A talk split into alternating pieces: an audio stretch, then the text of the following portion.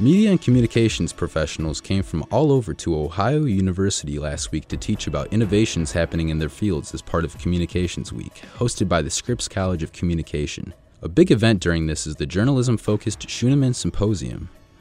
Outlet reporter Abby Grisez chatted with the symposium's organizer this year, Nerissa Young, about some of the big things students and community members have been able to take from this event. All right, so first of all, can you give people who may not have been able to attend some of the events for Communication Week sort of a rundown of what it was like? Okay, what I was involved in planning was the Schoeneman Symposium, two days within Communication Week, in which the School of Visual Communication and the E.W. Scripps School of Journalism partner to bring in the best in the world for the Schoeneman Symposium on photojournalism and new media. So we have the focus on uh, journalism, uh, through photography, also through design, and also what's happening uh, now and actually looking ahead to the future of the industry. So, our thematic focus this year was on design, on video photojournalism, as well as, as uh, still photos, but the still photos mainly within the context of drone journalism, and also talked about the legal aspect of drone journalism because it's fairly new and the litigate because it's new it's kind of a new frontier uh, uh, the litigating is just now getting started as well as the regulating part of it and do you think I did see on the schedule and the lineup for the symposium, um, there were several events regarding drones? Do you think mm-hmm. that is part of the future of journalism?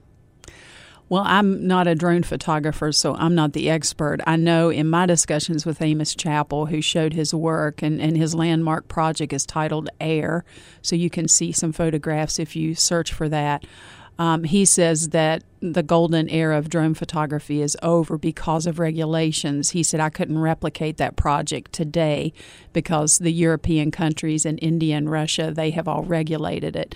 Uh, the United States operates differently as a democracy and with freedom of speech and freedom of expression.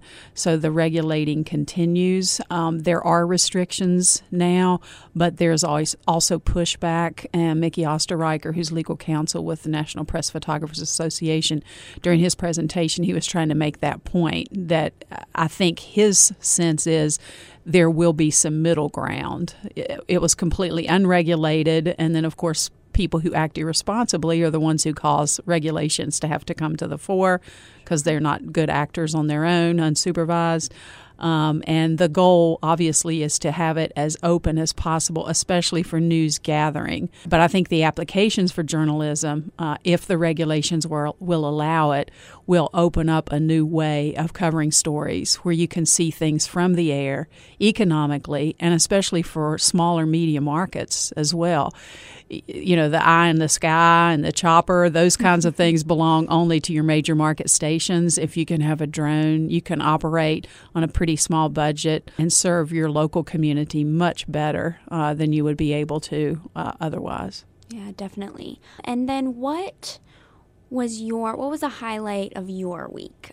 Well, I told the speakers this when we had our closing dinner on Wednesday, and, and we toasted the success of the symposium and, and Smitty and Pat Schoeneman because they're the benefactors who make it happen financially every year. Is um, in the preparations, I get bogged down in all the details. And so the best part for me is actually getting to see the presentations and getting to see them interact with the people here on our campus.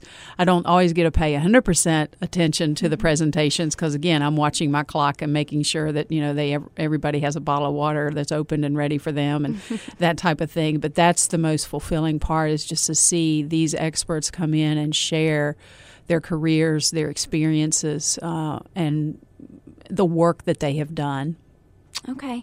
Um, and then finally, how is the symposium put on? You said there were some benefactors. How does that all work? Yes. Uh, Smith and Patricia Schoeneman, who are both OU grads, uh, he came through uh, the photography ranks, and her degree is in uh, education um, when they left here, uh, they met uh, here as students and got married.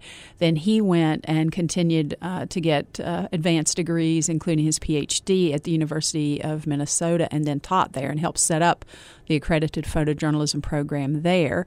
Uh, from that, uh, after about 17 years, they uh, started their own business called Media Loft, in which they produced original video content and also did major event planning themselves.